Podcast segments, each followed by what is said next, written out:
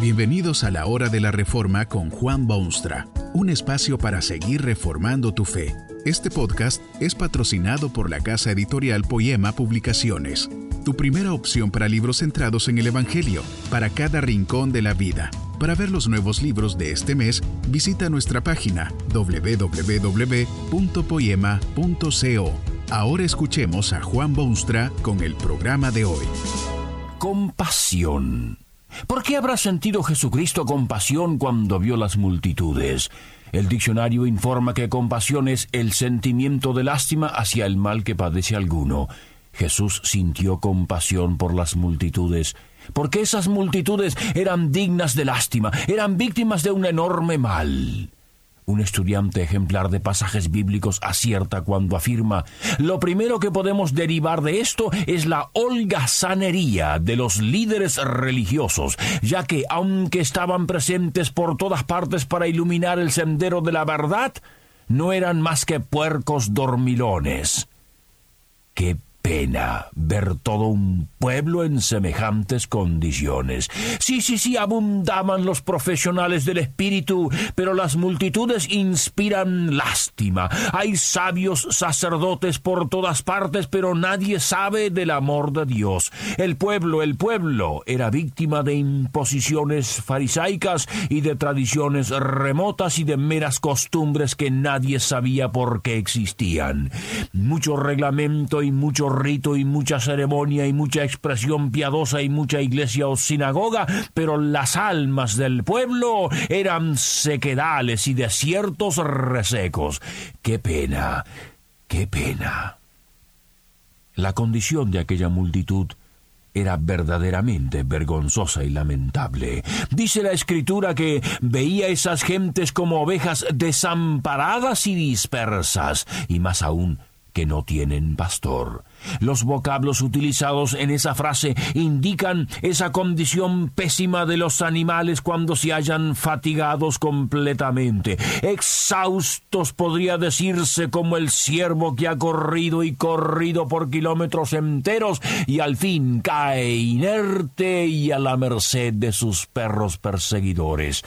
Los términos indican unas ovejas que se han echado en el suelo, caídas en tierra, incapacitadas, en una condición de total abandono, expuestas a las bestias de presa, a los fuertes vientos del desierto, a los huracanes, al hambre y la sed desesperante.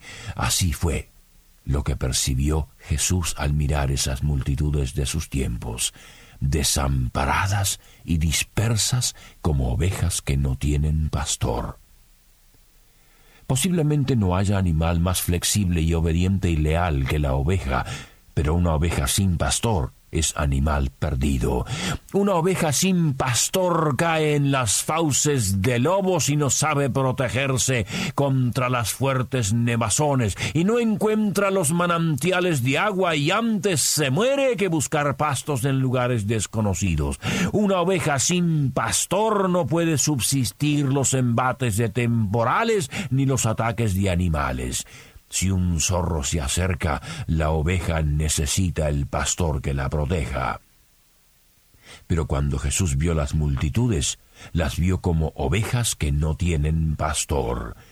Qué pena ver cuadro semejante.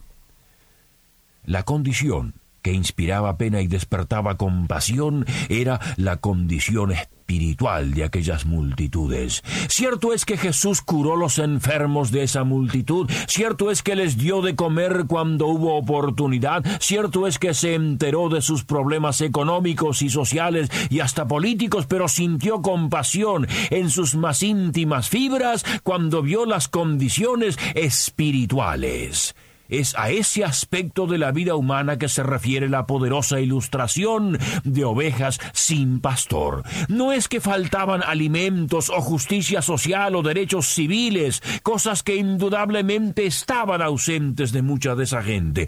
Les falta dirección espiritual, orientación religiosa, dirección para sus almas, desamparadas y dispersas como ovejas que no tienen pastor.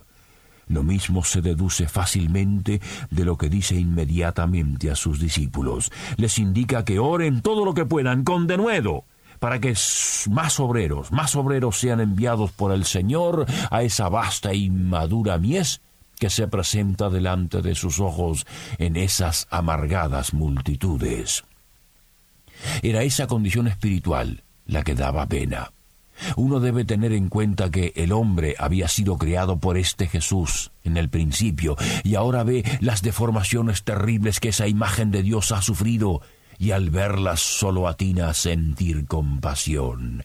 Estas criaturas fueron hechos a semejanza de Dios. Y mírense ahora, trapos espiritualmente deshilachados. No tienen ni conocimiento ni conciencia de Dios. Viven despojados de gozo firme y navegan sobre las olas de la vida sin certeza de hallar el puerto de destino. ¡Qué pena!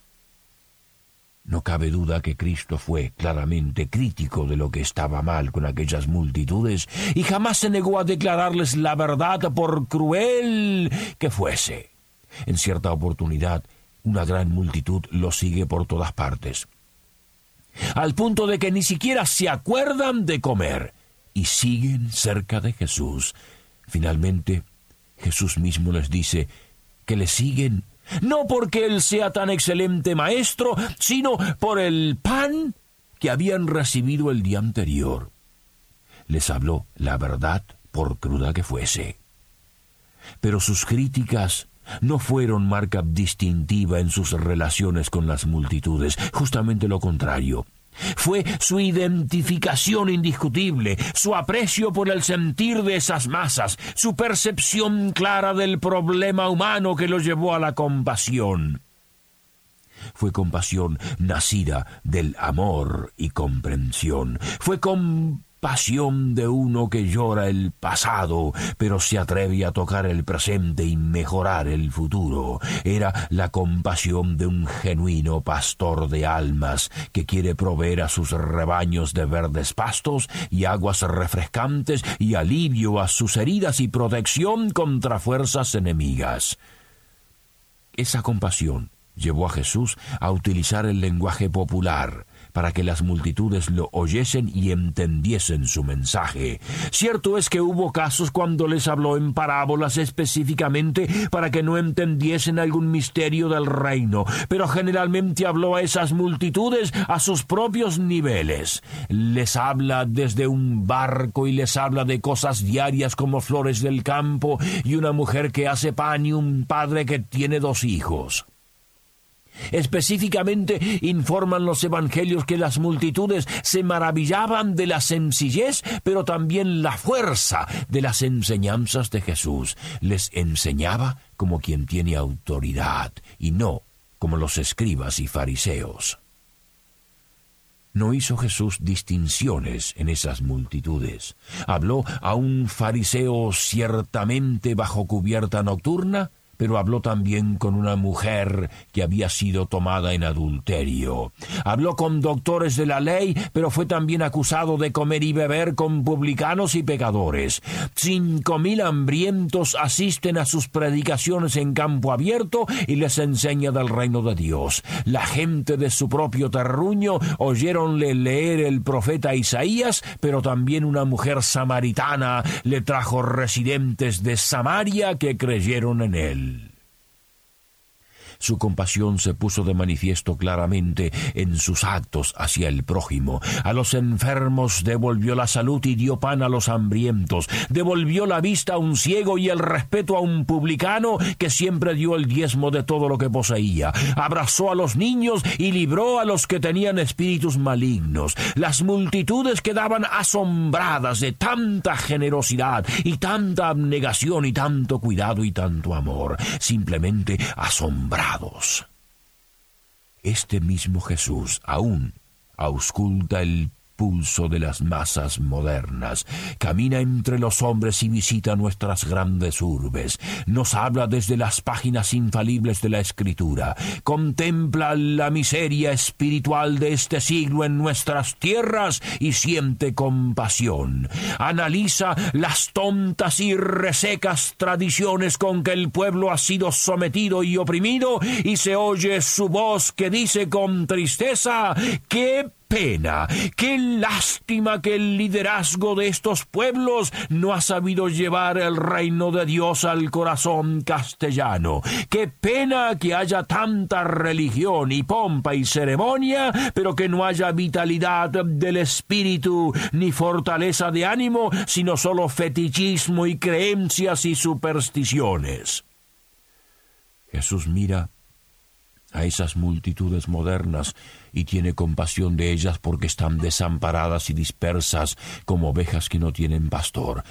La compasión de Jesús se traduce en anunciar el reino de Dios y decir a todo el mundo que ese reino se ha acercado. Se traduce en llamar a las multitudes al arrepentimiento y a una nueva vida renovada en Cristo Jesús. Jesucristo envía sus mensajeros por toda la tierra para decir a las multitudes que ha llegado una nueva era en su historia. Jesús ha venido para darles vida y para que tengan esa vida en abundancia, para que su gozo sea completo, para que todo aquel que en él cree no se pierda, mas tenga vida eterna.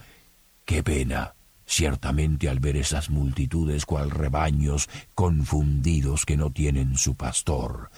Pero no es solo cuestión de lamentarse, sino que es hora de hacer saber a las multitudes que Jesús salva y que Jesús renueva y que Jesús espera con brazos extendidos.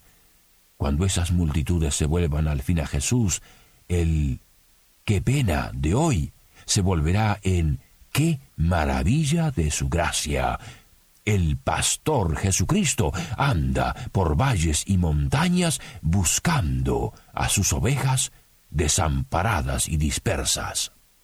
Que este mensaje nos ayude en el proceso de reforma continua según la palabra de Dios.